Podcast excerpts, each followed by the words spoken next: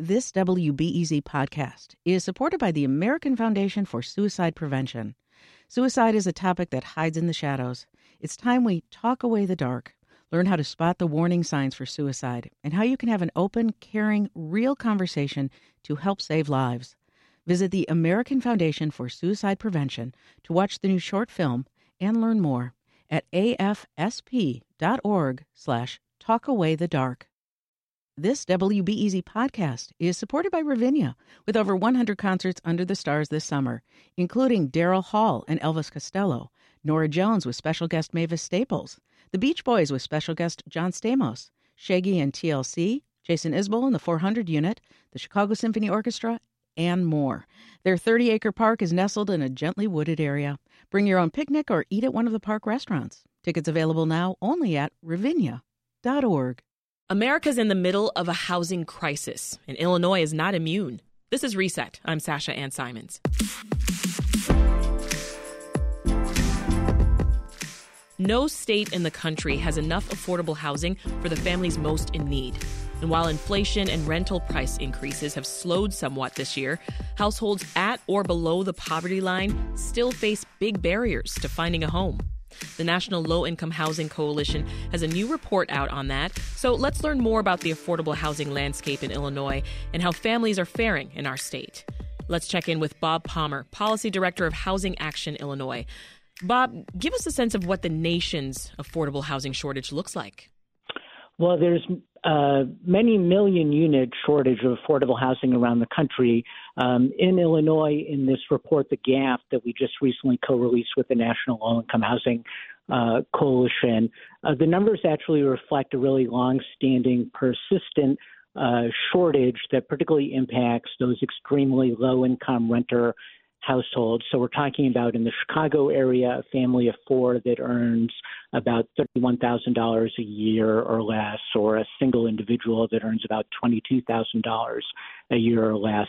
And for every 100 uh, renter households at that income level, there's only 34 uh, apartments that are available and affordable uh, to them. Mm. Uh, so that's that results in another finding in the report that for those extremely low income renters who are uh, paying for housing, about three quarters of them are paying more than 50% of their income in housing, which obviously means they don't have much uh, left over after right. they pay the rent for the other costs of daily living. Yeah, some additional context there. In Illinois, there are nearly 444,000 extremely low income renter households but only 150,000 affordable rental homes available to them.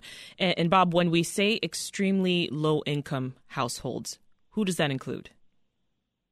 Well, again, it's a family of four that earns about $31,000 a year, or a single individual that earns about $22,000 a year.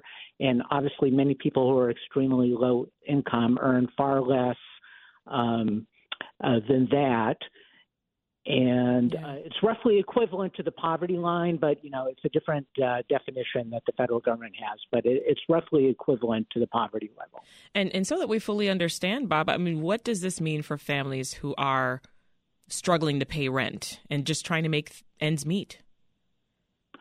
Well, the lack of affordable rental housing is really the primary reason why we have homelessness in our uh, society, just because there aren't affordable places for people uh, to live, and that includes, you know, seniors whose only income is from Social Security, people on uh, disabilities whose maybe only income is from uh, SSI, uh, families with uh, young uh, children, you know, part-time workers, people working in the, you know, in the gig economy.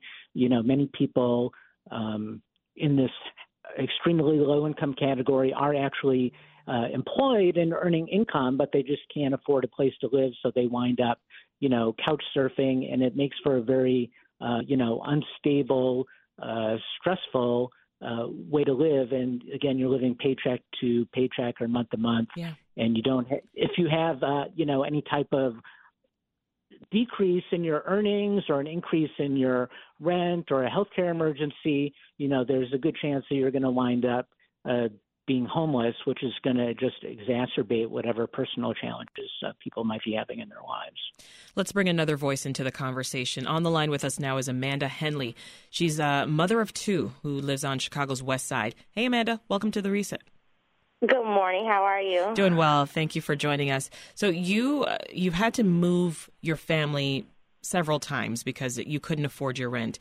Can you tell us some more about your experience with just this lack of affordable housing? Yes, um, I can remember struggling trying to pay for a studio apartment, working two part-time jobs. I wasn't able to pay that rent, so I had to give up my apartment in order to not face an eviction because with an eviction on your background here, it, it's nearly impossible to rent. Um, yeah. And so when when you can't afford a studio and you say you have to give up your place, what's your option? Where do you go? My, um, to a friend's house. Um, if a friend isn't available, if I don't have family available, that might be a car, a bus stop. Because if you're not at a local shelter at a time, you just got to get in where you can fit in, wherever wherever that might be, mm-hmm. just so you can have a place to sleep safely with with your child, with your child or children.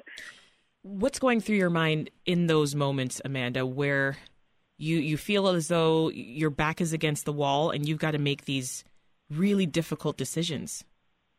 Um, what really goes through my mind is I get that um, in the jungle like mentality because I have to figure out what's my next move. I, a, I don't have time to sit down and think about what's going to go on. I have to do what I need to do right then and there. So whether that's um, maybe telling a friend, "Hey, can I just stay here for the night?" and that night turns into three nights, you know, it's it's difficult. Or you have to worry about why the, my child is saying, "Hey, mom, why we're not at home in our house?" You know, mm-hmm. um, it it creates in, in um, inconsistency, inconsistency, inconsistency, and no stability for the child. Yeah, tell me more about your your kids. How are they handling the moves? Um, they they in the beginning they love it, but then they question: Is this is going to be? Is this how long are we going to be here? Mm-hmm. Um, I just previously moved at the end of last year due to the fact that um, the landlord sent out a note saying due to inflation they have to have a hike up on my rent. There's no way I could afford that, even with a housing voucher. Mm. I imagine that also leads to you making other tough decisions when it comes to, to spending and managing your finances. How do you navigate all of it? Um, first, I used to try to rob Peter to pay Paul, but because the funds are so low, um, I'll try to. Um, I have to decide whether I'm going to buy a bus card to get to work, or am, or am I going to have to use this bus card to get to the doctor? So maybe I only have three one days. So I have to pick and choose what what's more important, mm. my health or getting to a friend's house just so I can spend the night or getting to that shelter before closing time. What's your housing situation right now, Amanda? Um, I just moved into a new um, apartment, but the fear of because the neighborhood is up and coming and changing, is the rent going to go up? Am I going to be able to call this home? Will, are my kids, you know, are they comfortable? You know, yeah. do they sleep well knowing that, hey, this is our home? How long are we going to be here? Or are they thinking, hey, is this another temporary living situation, even though the home is ours yeah. at that time? What do you want people listening to know about how the lack of affordable housing in, in Chicago and across Illinois, how it affects families like yours? It drives. I want people to know that it drives families such as mine out of the community that they're so deeply rooted into. Um, I think it, it isn't fair for um, people to charge three times the amount of an income to a low income class family. Uh, I think they should know that it's difficult to be driven out of your community and still have to travel to and from that community, whether it's to work, take your children to school, a doctor's appointment. I just want um, people to know that having a resource to go to can prevent all of this, you know, because there's no no funds. They tell us to call 311. There's no help there. And so it sends me somewhere to I really don't want to be or where my family might not be wanted. Yeah. What solutions do you want to see?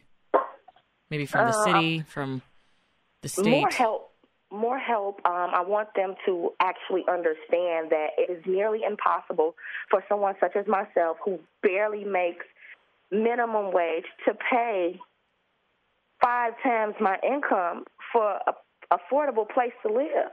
Whether I, I shouldn't have to um, settle for a um, what is it a studio apartment with four or five children because that's not enough space. You know, it, yeah. it isn't sufficient housing. Our thanks to Amanda Henley. Thank you so much for sharing your story. Uh, congrats on the new apartment, Amanda, and, and best of luck to you and the family. Thank you so much. Still with us, Bob Palmer of Housing Action Illinois. Bob, what comes to your mind after listening to Amanda's story? Well, unfortunately, Amanda's story is so very uh, common because of just the lack of affordable units and the uh, lack of rental assistance, and you know, really just struggling to uh, get by. Obviously, we consider housing as a human right. It's a basic uh, human need. You can't be uh, successful, or it's extremely challenging to be uh, successful in other parts of life, in school, uh, employment, uh, you know, your your physical and mental health if you don't have stable, affordable housing. And many mm-hmm. of us essentially take it for granted because we're you know we're well served by the private market or adequately served. But for people with the lowest incomes, they just really have a lack of options and aren't well served by the private market. Now, Bob, we've talked about the economic burdens that the, the lack of affordable housing puts on families. What other consequences are there? Uh, well, again, physical uh, and mental health impacts. It's you know hugely stressful if you don't know where you're going to live.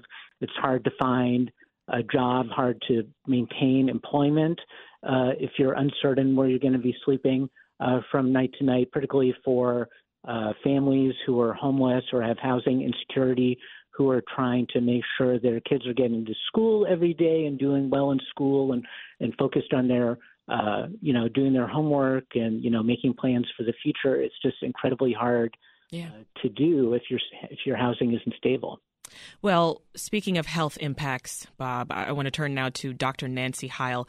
She's the chair of the Housing Committee at the Illinois chapter of the American Academy of Pediatrics. Hi, Doctor. Thanks Hi. for joining us in studio. Thank you for having me. So you've been listening along to this this conversation. The issue, as as we know, it, it's led to uh, this growing number of people across the state just stuck in substandard housing. Right? They're also dealing with environmental hazards things that would cause triggers like asthma and lead poisoning, other health impacts. How serious can this get? I want to go all the way back to pregnancy, where we start seeing the effects, the health effects of housing insecurity affecting a baby before they're even born. Mm. We have now good studies that show that whether it's housing insecurity, evictions, or homelessness, we increase the rates of babies who are born at low birth weight, which is under five and a half pounds, and prematurity, so under 37 weeks. Mm. And all of those can have lifetime repercussions for a baby. We have a monitoring system from the Center for Disease Control called the Pregnancy Risk Assessment mm-hmm. Monitoring System for the state. Um, last numbers are from 2020. And they sample people who've had um, a baby within the last year and then extrapolate from that what they estimate the population of Illinois is experiencing. But um, in 2020, the estimate was that there were over 5,000 women who had given birth who had experienced homelessness and a little under 19,000 who were experiencing housing um, insecurity. Mm. So, so you're able to put the two together. Yes, yes. And wow. there, the thing that is a little grayer is um, the effect of stress. So the effect of stress beyond low birth weight and prematurity is um, similar to what happens to women who are pregnant during war or during a natural disaster or during famine. That constant stress can yeah. signal to the baby in the womb, not all babies, but mm-hmm. some babies, that the world is very dangerous and they need to have a heightened response to stress after they're born. And that's called epigenetic change, and it potentially can last a lifetime. So Wow. we're, we're really setting babies up to have problems. Can can that heightened stress even you know force a mother into early labor? Yes. So women um, who are experiencing housing insecurity, evictions, or homelessness have problems with premature labor and also hemorrhaging. So they have those complications. Wow. And, you know, I imagine many folks are putting off much needed doctor's visits. We heard from Amanda earlier who talked about having to make the choice between using her bus card for, you know, buying food or going to the doctor just because they can't afford it. Absolutely. That transportation to get medical care is a problem. Um, and just the, again, if you think about the stress of how am I going to feed my children? What's our shelter tonight? You know, do I pay my utility bills? What do I do? Getting to the doctor is pretty low on your list of priorities. Though you could be really sick. That is So true. it should be higher on your priorities. correct. Right. What support, in your professional opinion, do families need here? Well, as Bob said, we need more affordable housing. People need to earn a livable wage. If you do the calculations on the minimum wage, you know, it barely gets you what you need. Um, people need to earn a livable wage. We need quality child care for parents who are working with a in that low income range and you know we need to be able to help them get into early childhood programs which can be protective for children as well Yeah. i do like to go back to 2021 when we had um, an expansion of both the food benefit snap Right. Our, our And- second COVID year. Yes, and increased the child tax credit, and people got monthly payments. During 2021, um, childhood poverty was reduced by 46%. Of course, So it started to look a little better. better. All ended by the end of 2021. You know, we're back to where we are, and various benefits are now tapering off, including, you know, continued enrollment in the Medicaid benefits. So, um, you know, there's a lot of things that need to change to be protective of families and children. So, what should families do if they are currently in a situation without access to secure housing? Yeah, it, you know, again, there's not enough resources, but as of January of this year, they can call 211 to find out what resources are available to them, you know, who can help them navigate the systems that, you know, might be of help to them. You can also text your area code to 898 211, um, and that will connect you to the 211 system. As a physician, I'd have to say, you know, please talk to your physician Yeah. about resources. So, FQHCs, so federally qualified health centers and major medical centers, tend to have social workers that can connect to a, a family or a patient and give them help. Um, a number of public libraries, both in the suburban and metro system, now have um, people who will connect you to social services. So I w- would do all of those things. Yeah, that's great advice. Dr. Nancy Heil, thank you so much for your time. Thank you. So far, we've talked about what the affordable housing situation looks like in Illinois. We got a clearer picture of the economic burden and how a lack of affordable housing can put a family's health at risk. Let's turn now to solutions. Bob Palmer of Housing Action Illinois is still with us, and we're also joined by Guacolda Reyes, Chief Real Estate Development Officer at the Resurrection Project. That's an organization based in Pilsen that works to create affordable housing. Bob, I want to dig a little bit deeper into the causes of this large gap in affordable housing. Can you just remind us what's driving this shortage?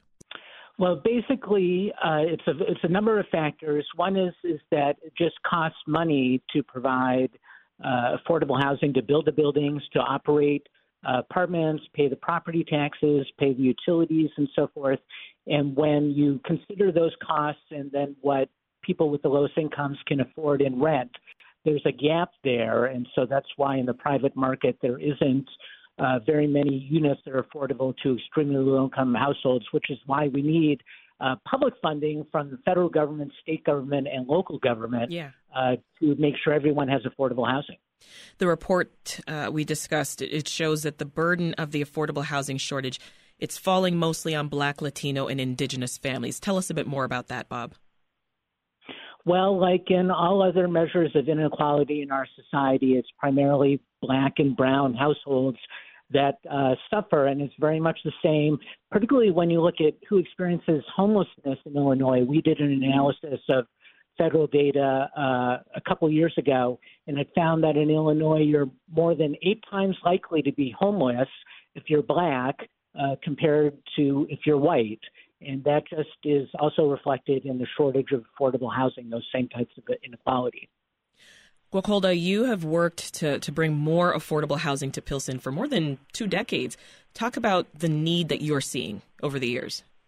Yes, of course. Um, I think 30, uh, I work with the Resurrection Project, as you mentioned, and 32 years ago when we started it, the issue was the quality of the affordable housing. There was plenty of affordable housing in Pilsen 32 years ago, but it was the, the quality was deplorable. We have absentee landlords. Uh, today, uh, 32 years later, we still are fighting to produce more affordable rental housing because the issue is not the quality of the housing, but the cost of the housing. Mm. For example, a family in Pilsen that wants to rent a two bedroom apartment in the market right now with the current rent levels that we have in the Pilsen community, they need to spend around $1,600 a month to be able to do that. Wow. Who can afford that? Mm-hmm. Families that have an annual income, as Bob said, mentioned earlier, 30% AMI, an annual income here of around $62,000. Does not represent the salaries of the, the incomes of the hardworking fa- families of Pilsen. So yeah. clearly, that in reality explains to you this gap that Bob is mentioning. TRP, we just opened Casa Durango, which are two buildings, new construction, rental affordable housing, 100% affordable, on Racine and on Ashland Avenue. And for 53 apartments in total, we got over a thousand requests for apartments in our online application. Wow. Over a thousand for 53 apartments. Is that not explaining the crisis that we have in front of us? It, I really don't know what it is. Yeah. So a one, a, a two bedroom in one of those apartments, brand new apartments, is going to cost a little over a thousand dollars because it's at 50% AMI. But in the market, like I said early, you cannot find a decent, safe, affordable, high quality apartment mm-hmm. for less than seventeen hundred. So truly, we are losing families in Pilsen. We are going through a strong wave of gentrification uh, because we continue to lose our working families. Uh, mm-hmm. Uh, as the doctor mentioned earlier, this has all kind of implications, in particular for right. children. And our apartments are primarily two bedrooms and three bedrooms because we we, we are housing families, hardworking families of our community. So this is a serious, serious yeah, crisis. Displacement, that, disinvestment. I mean, as yep. you mentioned, the quality and the cost are, are, major issues here. Bob, where else in Illinois are we seeing families being pushed out, like like what Guacolda is describing? Well, there's different things going on. There's displacement going on in many uh, communities. That tends to happen in you know more affluent or gentrifying communities, but really everywhere, even in communities where there's a high number of people in poverty, um, there is a shortage of affordable rental housing, and particularly in Chicago's uh, suburbs, not just in the city, there really is a huge shortage of affordable rental housing mixed with increasing rents. Mm. Guacolda, you've helped develop more than 500 affordable units in Pilsen alone. Uh, the waiting list, though, for those two new buildings, it's got more than a thousand people. Is that right? That is correct. Wow. We've got more than a thousand individuals that apply online for our housing, and so we are going through the process right now. But I think Bob has a, a, a point that needs to be. I can share from my experience. I think that it is true. I mean, there are communities that are severely disinvested. So the quality of the housing is deplorable, like I said, which is what the reality of Pilsen 30 something years ago. But then there are other communities like Pilsen today where gentrification is happening, where the issue of the lack of affordable housing is not the quality, but the pricing, the cost. Mm-hmm. Right? Yeah. Because now this community is offering beautiful apartments, but are completely inaccessible to the hardworking families of our communities. Like we have we have the CPS schools in Pilsen, including our high school and all the elementary schools. They have lost since 2015 42% of enrollment. Yeah. If that is not telling us something, I don't know what else needs to happen. But truly, the population is being pushed out. Um, and, and this is something that, as everybody has mentioned before, has has drastic consequences for the families and for the communities, for the economy. Yeah. Well, uh, Bob, state lawmakers, uh, they're meeting in Springfield right now. You're there too. What are your priorities for the 2023 Illinois General Assembly session? Well, one, uh, we were very pleased that uh, Governor Pritzker uh, took on many of our recommendations and really did uh, is proposing to really increase funding to prevent and end homelessness in the state budget, including more money uh, for homeless prevention to assist families who are behind on their rent, more money for supportive housing, which is housing with services uh, mixed in that supports people with, for example, serious mental health uh, issues or other types of disabilities, um, and also while we still do have homelessness, we need more money for emergency shelters. So all of those are included in Governor Pritzker's budget proposal that we hope the General Assembly will support. There's always also a variety of pieces of legislation mm-hmm. that we're advocating for that do everything from encouraging more uh, suburbs with very low amounts of affordable housing to create affordable housing plans. We have been trying to pass legislation to help people get their eviction records uh, sealed, but like a lot of bills that we advocate for, there is opposition uh, from the real estate uh, industry, and so it's hard to make progress on a lot of these issues because, unfortunately, not everyone shares it as a high uh, priority. Even among members of the General Assembly, although we do have many champions, and we're very thankful for their support. Yeah. Well, what help would you like to see from from the federal government? Uh, I'll ask you both this. You can go first, Bob. Um, well, we are very pleased again that President Biden in his budget proposal is providing more money for programs like the Housing Choice Voucher uh, program and expanding the federal low income housing tax credit to uh, build more housing that uh, of the type that Guacolda was talking about. But we are particularly concerned uh, with the Republicans taking control of the House of Representatives that they are proposing significant uh, budget cuts. And for example, if we had a reduction in the number of housing choice vouchers and people lose their vouchers, then that's going to result in more uh, homelessness, which obviously would be a disaster for those families. But the cost of homelessness is something uh, that we would all experience. What about you, Guacolda? What would you like to see from the federal government? I, I, I, completely agree with what Bob mentioned at the federal level. However, I, I want to take this chance to say something about the state. I think also uh, the, we are pushing forward with uh, what is called the Build Home uh, Estate Tax Credit. Uh, because we do believe that, as Bob mentioned, low-income housing tax credit is the financing tool that allow us to do affordable rental housing. And at the state level, we are missing an opportunity because there are what is called the 4% credits that are not completely utilized because there is a financing gap. So, what we are proposing with this bill, which is SB 1737 and HB 2044, is to create our own version, a state version of mm-hmm. low income housing tax credits that will allow us to close the gap and therefore to produce more affordable uh, rental housing throughout the state of Illinois. We've been speaking with Bob Palmer of Housing Action Illinois and Guacolda Reyes with the Resurrection Project. Thank you both for your time. Thank, Thank you for having us. Let's hear from one more voice on the issue. Joining us now from Springfield is Illinois State Representative Will Guzzardi of the 39th District. Hi, Representative. Hi. Thank you so much for having me on the show. Thanks for, for taking the time. How are you and other legislators trying to tackle these issues?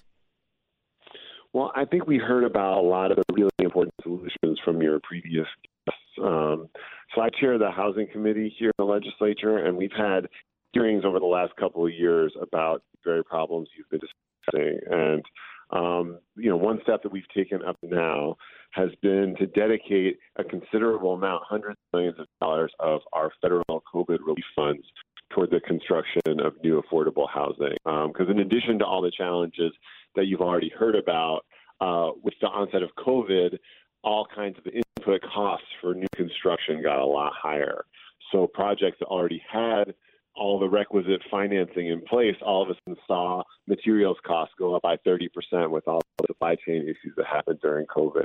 So we weren't able to complete the project with their existing funding streams. And then there were new projects that wanted to come online that couldn't quite get there financially either. So we set aside hundreds of millions of dollars for the COVID 19 Affordable Housing Grant Program, mm-hmm. which the Illinois Housing Development Authority is getting out the door to developers to close those gaps and get these deals done. And we've produced thousands of new units already uh, that program. Um, so, you know, we're, we're, looking seriously at this and hoping to continue to increase those funding streams. And you've you've been listening in to uh, my my conversation with the earlier guests. What's your response to to their push for a low income housing tax credit?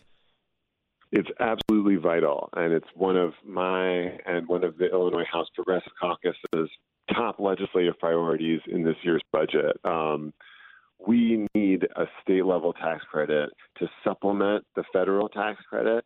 It will just enable us to cut down more federal dollars, more private sector investment. It's going to be an absolutely vital tool in closing this enormous gap that we've been discussing today in the number of affordable units in our state. Do you think combating the affordable housing crisis and, and ending homelessness are they being prioritized enough in Illinois?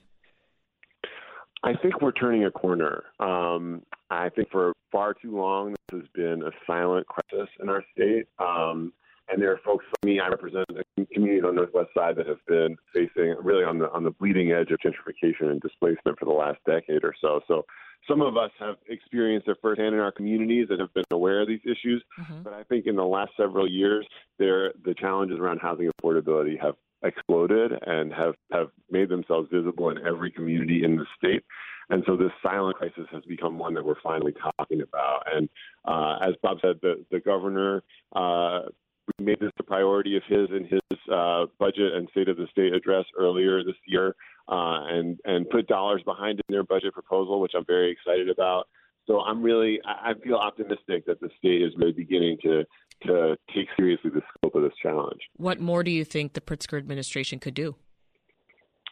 Well, um, I really hope that we can uh, earn the administration's support on this proposal for the state low-income housing tax credit. That's a vital piece, and I look forward to continuing the conversations with leaders of the administration. But I think that simply naming this crisis and and committing to addressing it, you know, the, the administration created a new office to prevent homelessness through executive order and appointed a state homelessness chief uh, Christine Haley, who's been wonderful to work with and a real champion on this, who's involved in interagency coordination across all these different state departments to really come up with a game plan to actually end homelessness in Illinois. So I think the fact that we're saying out loud that we're going to end homelessness in the state and this is how we're going to do it, mm-hmm. that's really vital step forward. We'll leave it there. That's Illinois State Representative Will Guzzardi of the 39th District. Thank you so much. This episode of the Reset podcast was produced by Stephanie Kim and edited by Dan Tucker. If you're looking for a venue to get caught up on all the local news in one place, check out our weekly news recap. Check back here every Friday to hear top local journalists explain the stories behind the week's biggest headlines. See you there.